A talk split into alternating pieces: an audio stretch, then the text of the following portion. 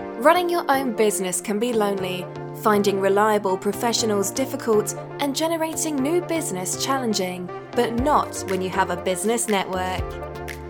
NewGen Networking provides its members with new and exciting business opportunities, with the chance to build lasting relationships with vetted businesses who can act as your sales team and solve the issue of who to turn to in your hour of need.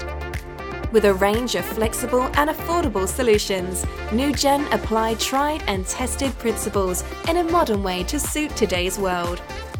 To find the right option for your business, visit newgen-networking.com or call 03333 600 680.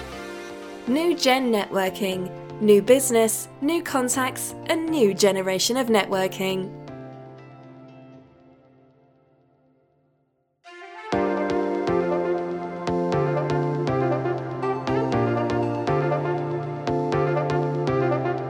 You're listening to the NewGen podcast exclusively on the Pod Station. Here is an interview with one of our members from the DaVinci Hub.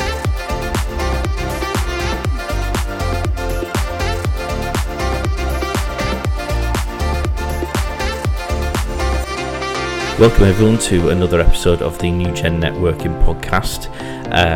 In fact, it's not just another one, it's the first live networking podcast that we've done of this nature. We've done obviously the weekly interviews where we discuss over sort of a period of 10-15 minutes with local members, but this is a full feature length one. My name's Mark Pollard and my business is Funky Fibes Marketing. Joining me is my fellow co-host Dave Forrest from Myriad Mortgages. How are we doing, Dave? I'm great, Mark. It's great to be back in the studio. It is indeed, isn't it? We've got our little studio down here in Ellesmere Port, haven't we? Feels very glamorous. It's glamorous Ellesmere Port. And we're joined by another guest, a third member. We are. Do you want to introduce? Yes. Today, folks, we have Emma Hutt from The Word Hutt. Hello, Emma. Hello, Dave. How are you doing? I'm doing good, thanks. We don't bite. Don't be nervous. Yeah, this is your second podcast. It should be. You should be an old hat at it by now. I haven't done one before. You did. You did the first ever one where we were all directors over Zoom. Yeah, you've done that we one. Did. Yeah. So, no, it is. It's great to be back. It's great to be face to face, and we can ask you loads of questions about your business and tell everybody what you do. Absolutely. Just to briefly explain what NewGen Network. It's a networking group. So there's a group of businesses. We meet every week. We pass business. We work as a team collectively to try and generate work for one another. We meet at Vauxhall Sports Club every Friday between, I think, 10 and 12:30. 10 and 12. Yeah. So if you want to book a place on there, if you fancy coming along, you can visit newgen-networking.com. You can find the DaVinci Hub. You can see who's already a member. So if you clash with those people, you won't be able to come. But if you don't come along, to book, you can book a ticket online. All the available dates are there to be had. If you go into social media, you can also see what we call the bye-bye box, which is a list of all the businesses where we pass work to who aren't members, because we want to identify where work's going that will be particularly of benefit to people to come and join. What else is there, Dave? Well, we're very soon launching a Darwin Hub, which is an early morning Friday. Yes, it's a pre-9 a.m. one. Got those early birds. I'm not sure. Yeah, I'm sure how I'll focus with that one, but we'll try. We might have to take your word for that one, Dave. Yeah. It works for some people. Some people like to get things out. Some of those trades like want to get done and then get off to work. So it's an ideal time for those. So yeah, well, that's the next little project we've got going. Are you an early bird, Emma? Not at all. I'm a total night owl. I read until the early hours, and then I can't get up in the mornings. Oh, there you go then. Yeah, so I can sympathise with that. We'll have our Darwin Hub up and running soon, so we'll give you some more info on that as and when that starts. And the point of this show is to, each week when we take a member, we just want to discuss their areas of their expertise, don't we? We want to pick their brains so they can tell us all about what they do, how they can help people, and that's what we're hoping doing with Emma. Yeah, well, I think it's just this is a great way just for you, Emma, to tell us about your business and, you know, what you do, how you do it, and what sort of businesses you can connect with. So if you give us a little bit of a sort of rundown of what it is you do. Well, first and foremost, I am a VA, so I do virtual administration for companies. It can be any form of admin. I'll do invoicing, logging invoices, anything really, sending out terms and conditions. Basically anything that somebody can do in an office, I could do virtually. All the jobs that we put off for tomorrow. I was just going to say, all the jobs as doing your work you don't do. I tend to find that by the time I'm asked to help, that people are generally drowning in their administration because they just haven't got time for it. It's one of those things where you put it off today and then it becomes a bigger job tomorrow, and then you put it off tomorrow because it's too big a job to do tomorrow, but then it becomes an even bigger job the day, and it snowballs, doesn't it? We've all been there. So whereas if I jump in and maybe half an hour a day, a couple of hours a week, just helps people keep on top of their paperwork, their inbox, anything that they've missed, things that in their diary that need to be jiggled about, any calls that need to be made. I can do anything for anybody, basically. And do you find, obviously, I think you've got some people doing that already with you, that they're then free to grow the business? Is that how it sort of works? Well, that's the idea, to take the pressure off them so that they know that by the time they come to do their books at the end of the year, that everything's in order, and that they don't have to go into their personal time in the evening to catch up with their administration. To use somebody like me, just gives them those hours back to focus on their business and have some family life as well. Good work-life balance. Yeah. And I suppose with what we've been through over the sort of 18 months, you're ideally set up to do it remotely now, aren't you? A bit more, maybe people are open to that a little bit more. Yeah, I think so. Though I don't mind going on site if I need to. I actually prefer to work virtually because the tools that we've got to be able to communicate, whether it's Zoom or by phone or WhatsApp, we can do anything, we can talk about anything. I get little blips through the day from a company that I work for. Sometimes I won't get much notice for what they want to do, but I tend to then reschedule my day a little bit and fit them in, and it just works. It's great, and it allows me to have a family life, to fit in things like the school run and walking the dog, and it just means life is just so much easier. And sort of knowing you and know the way you work, and I think it's not just about you just doing the work. You have an interest in the things that you get involved in, don't you? And the sort of companies that you work with. Absolutely. I tend to connect really well with most of the people that I work with, and so we have a good working relationship, and they find me easy to come to ask if there's something else that they need doing. I also have a group of people that I proofread and edit for and help them self-publish their books. I'm actually a trained proofreader, so that part of the job is one of my favourites, to be totally frank, because I just read constantly. So you're a bookworm? I always have been, since I've been about 4 years old. That's your sort of passion, really, isn't it, is sort of reading and books.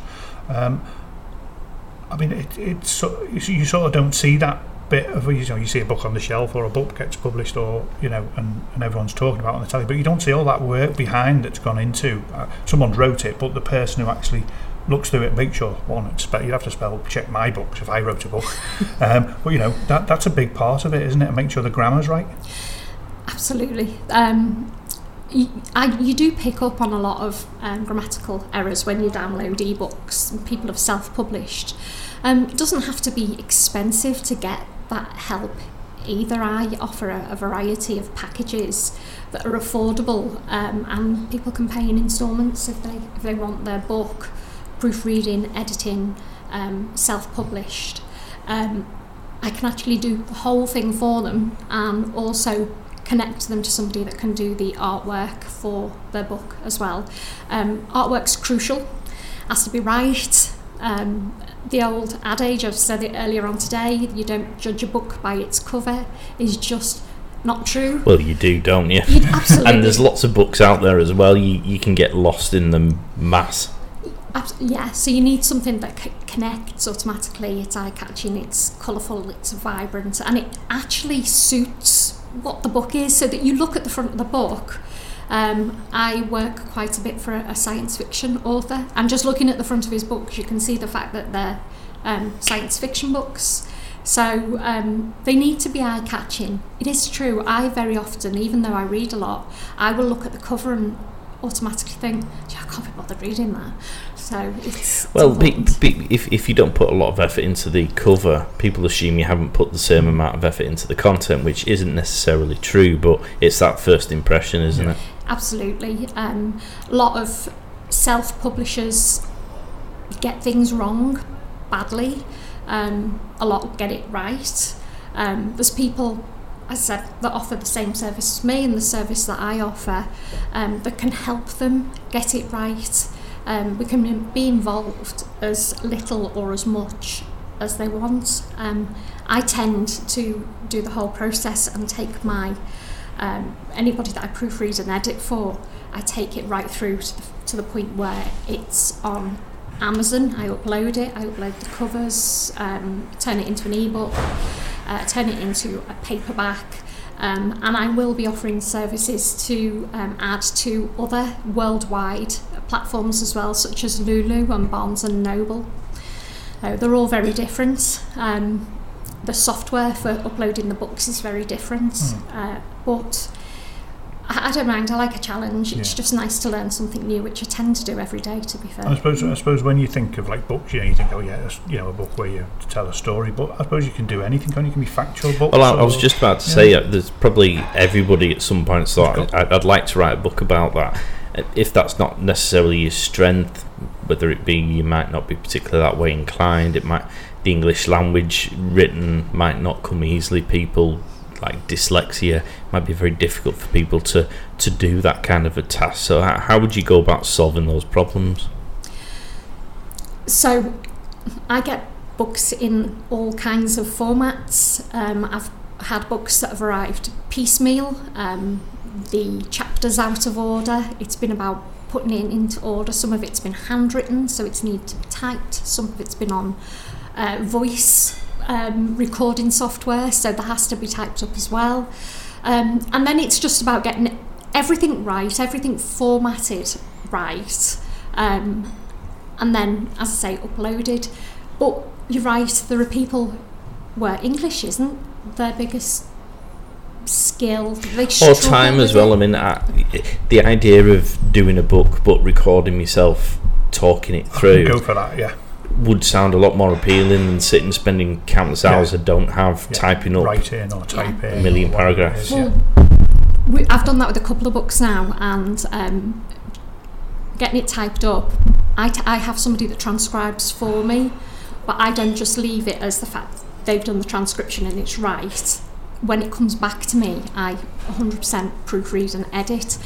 For some clients, I even make the changes and do a bit of ghostwriting. And for other clients, they want it back to see the errors that they've made so that they can learn from those errors. There are many things that you find. There and there tend to be the top ones, along with where, and where. But one of the things that I find is quite common is should of. So where it should be should have, should of. So I search all my documents for the common errors. So are you finding more and more people are speaking, sort of the way they speak or the way they use the phone? Well, that's a big debate, is that, because the English language has, if you go back 100, 150 years, the English language will be different to what it is now. So is abbreviations, text talk, for example, is that English grammar and literacy in a negative way, or is it just simply the English language gradually evolving? Because the new generation, my nieces and nephews, they're going to probably think that that's the norm. Well, I think I saw something the other day where they were saying, you could have a whole conversation in emojis. Yeah. And and some people will be able to decipher it. Whereas we used to have to go and stand in the corner if we used the wrong there or there. I tell you, the day that I see a book written in emojis, I think it's the day that I retire. I think you've just got a business idea there. That'd be interesting to see. But actually, I suppose as well as books, it could be leaflets as well, couldn't it? Because businesses produce Maybe, you know, leaflets that they'll put up online to be sold, or witness statements, like legal documents, I suppose. Social media. If you're posting about your business, you're meant to be the authority on your business. You are meant to be the authority on your business. So if you're posting with spelling and grammatical mistakes, people are going to wonder what other mistakes you make as well. Well, I don't know whether anyone noticed, but we're in this point where Matt Hancock put his statement out last week. I think on the first line there was a mistake. Do you know, though, you should have said it to you, Emma. That predictive text stuff, though, I mean, that drives me insane. Yeah. And then when you send it, you go, oh my God, I look so stupid. Number of times I read back, or someone tells me about something, and I look at it and I go, for crying out loud, I know I didn't write that. Yeah. And also people use the software where you can speak into your computer, and that is one of the most dreadful things that I've ever come across. Yeah. Yeah, well, I used to, when I was a lawyer, I used to use the dragon stuff, but it couldn't do the Yorkshire accent, so I used to give up. I used to have to spend more time training it to know what words it was. We're only just getting used to it, so God knows how computer. And you'd spend as long editing and copying, proofreading the bloody email you'd dictated than you would have done if you just typed it out yourself. Yeah, sometimes it's just easier to do things manually. As a proofreader, there are bits of software that help us with our job as well, that we can run through to do the initial check. There's things like, probably the Microsoft Word spell checker is good for the basics. I tend to just run through the document with it before I even pick it up and do anything else. There's also a program called Grammarly, which is something that a lot of people say, I just use Grammarly. Well, Grammarly tends to flip between English and American, so it does make changes that you don't really want. It also picks things up that aren't right, so verb tenses, etc. It might try to tell you to put in where realistically you should use was, and it doesn't pick up full stops missing at the end of paragraphs. So there's nothing that beats the human eye to read. And I do two proofreads and edits, because I do the full works. I do one on screen, so I'm sat in front of my computer and I'll do that, and then I print it all out and I take it away and sit away from my screen, and I read it as if I was reading a book, because I do find still I've missed things. So the paper proofread is so important. You must have so much patience. I couldn't do that, Mark. Absolutely. Just a quick apology if you can hear clattering and bashing and what have you. They are cleaning up post-meeting. You can hear the place getting knocked around. And then obviously you see that book go online and you see the sales. How does that feel when you start? Well, do they always go online? Yeah, the majority of them do. No, they do. Is that the way they go? I've had one that's, we've typed it up, it's been proofread, and the guy who's done it wants to add more information into it.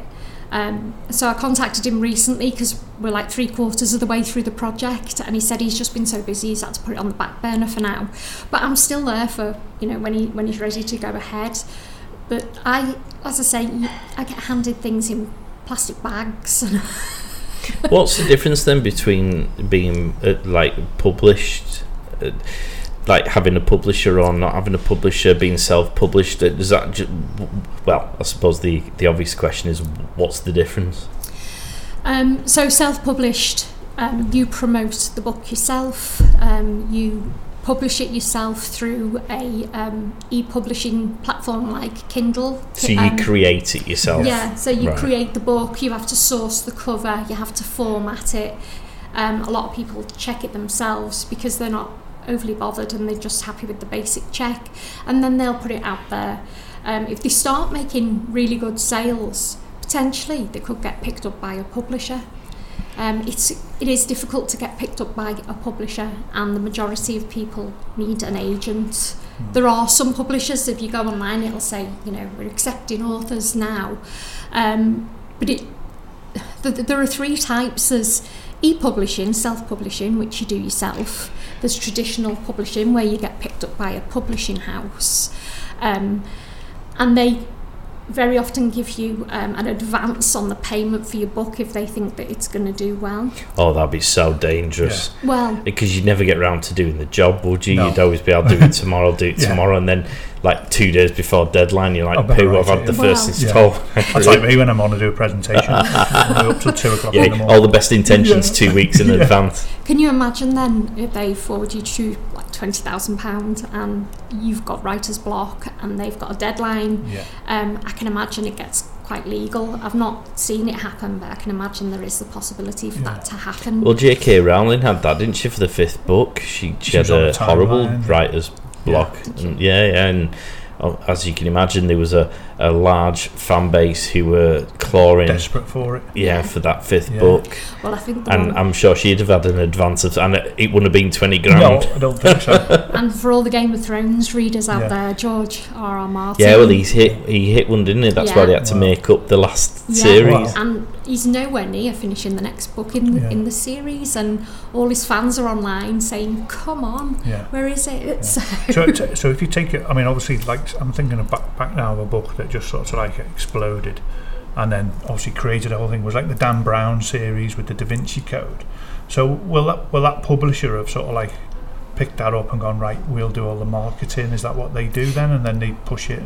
They do, and that advance, when that book goes on sale, say it's been 20,000, until that book's made 20,000. Right. You don't get any money. No. So but they take care of all the things like the marketing and book signings and things like that. So that was that, like that book came from nowhere, didn't it? And it just sort of like, you know, there was a lot of sort of like, you know, conspiracy theory stuff around it. So it was in the news. So I suppose that did it really good. And then the next couple of books, and then the films and all that. So again, it's another one that just went from nothing to. Well, it's the same with 50 Shades. True, yeah. The 50 Shades. Yeah. Oh, well, no, I haven't read. No. Neither have I, to be fair. I've read 50 Shades of Grey. Well, 50 Shades are all self-published. Right. And, right, okay. I think I read Amazon do the look inside on the ebooks. You can actually take a look. Yeah. And I think I read about half a page and thought, well, do you know what, this just isn't for me. So I prefer... I presume you make a bigger cut then if you self-publish. You're not sharing the wealth. Yes, so it doesn't cost anything apart from your own time and potentially the cover. But having to source all the other stuff yourself. Yeah, absolutely. So anything then that you make, apart from the cut that Amazon take or the publishing house take, it's your money. So I suppose this is where the Amazons of the world have changed things, haven't they? When, you know, again, it's a bit like selling stuff. You can set a business up. You can literally write a book and do it. Yeah. Absolutely. There's a service which I'll be offering from later in the year, and it's basically called hybrid publishing. So it's a mixture of the vanity publishers that ask you to pay the whole amount and like it's a really expensive package, and then they take your book, they sit on it for the proofreading and editing for around a year, and then they publish it, and they also put a demand in your contract that they get the next book that you write, and it's legally binding, so you're kind of stuck with them. So if your first one doesn't work with them, you potentially you've got a second one that might not work with them, that you might have just been better off not paying a massive amount of money and doing it yourself. But with the hybrid publishing, I'll be offering an element of the paid for, so you pay for upfront for cover, any marketing, the proofreading and editing on the formatting, etc. But you keep your royalties apart from a very small percent which will go into a pot to cover things like marketing. Right. So my service, I quoted somebody not so long ago. They've been looking at a vanity publisher online, and I think the quote was about £7,000 for the package, and when I quoted him, I think it was about £1,500. Wow. So there's a massive difference. You just have to go out there and find the right person. Have you seen a sort of uptick in people writing books as they've been sat at home or stuck in? Have you had more work this year or what? I've been busy through lockdown. yeah, the uptake in people writing books. Lots of people wrote books through lockdown. Potentially have just saved it on a file on their computer because they don't know what to do with it next. My husband wrote a book during lockdown. It's a... Is he going self-publishing? Yeah. I'll be his publisher. It'll be the first crime one that I've done. Right. It's quite dark. It's about murdering his wife. Yeah, yeah. During the body at the bottom. It's a revenge thriller. So it's like I said, it's quite dark. So. And have you got a book? Because you're checking all these books. Have you got a book to write? I think we've all got a book in us. Yeah. I've started mine about 3 times. Just don't have the time to finish it. What I have done is created a series of food journals. So it's a low-content publication for people who, like to watch what they eat, like to make notes of the exercise that they do, create shopping lists, etc. And that planner, I did that about 2 years ago. It's just been sat on Amazon, and the royalties just come through as and when. But I'm actually in the process of planning another planner. So right. I quite like doing it. Very meta. Yeah. It's quite doing the artwork for it myself and doing the layout for it myself. The first time was a real challenge, but now I've got my head around it. I think I could, do quite a few, diary stroke plans. So again, if businesses want to sort of come up with some sort of plan for what they do around what clients can do to start, whatever business they do. Yeah. If they want to inform clients how to start off, and that's a good way is to publish something maybe on Amazon. Yeah. And maybe again, whether it's be a leaflet or a downloadable something, so you could help with that, couldn't you? Yeah, absolutely. I mean, low content or small leaflets, etc. content on Amazon, they make a lot of money. Really? Potentially, as much as some people make with a book. Yeah. So So I suppose it's all about the reach you can get on Amazon, isn't it? And pushing that out. Amazon also do something called Kindle Unlimited. I pay for my Kindle membership every month. I think it's about £8, and I read so many free books. I mean, you've got to really look to find good quality books that you would actually read. However, for the author, they're fantastic because it looks like you're giving a free book away. But what happens is that £8 a month that people pay to have that membership, from that a percentage goes into a pot, and it's called a royalties pot. So if you've written a book, it's 100 pages long, put it on Kindle Unlimited so people can read it for free. Somebody goes on, downloads it, reads that 100 pages, you get paid a percentage of that pot for every page that people have read. So if you've got a lot of people doing that, you can get quite a decent percentage. There's a whole new world out there. Pot it is, yeah. But it's like the Audible ones. I tend to do with audio when I'm not on holiday. When I'm on holiday, I love reading, but I don't have time or the energy for reading generally, so I tend to do audio books while I'm walking the dog or exercising or whatever, and they do sort of the monthly sum. It's a bit more expensive, but if you like, it's same principle though, isn't it? Yeah, absolutely. I mean, I remember years ago driving everywhere with my husband, listening to his audio books in the car. Yeah. But they were things like DC, Marvel. Yeah. So I've listened to a lot of Batman stories. Yeah. It's just a good way of, as you say, Mark, if you're too busy to read a book, at least you can get the content. Or like I say, we've all been in traffic and stuff. Yeah. Like I listen quite a lot of the motivational type books and those type of things. They're always on audio, aren't they? Yeah, I struggle with that, because as much as I should be reading business books, I am the kind of person that likes to read to not so much switch off. Some people like that stuff, but I'm the same as you. It's you do enough days in the week without then doing more. But there's a huge market for that kind of stuff. There's only so many times you can be told you're a tiger. I do it every morning in the mirror. But I've got to say that I tend to focus on science fiction and science fantasy. They are what I love to read. I've got hundreds of books, and I tend to read in paperback or hardback. Though over the last few years, because I'm running out of space, I have tended to download on Kindle a little bit more. But yeah, sci-fi, fantasy, anything like that, just love it. If people want to get in touch with you, if they need help with their books, whatever stage it might be, or as you mentioned at the outset, the admin support, how can they get in touch with you? At the moment, you can get in touch with me on my email address, which is emma@thewordhutt.co.uk, and Hutt is spelled with 2 T's, as in Jabba the Hutt. And also my mobile number is 07989 185 059. My website's being worked on at the moment.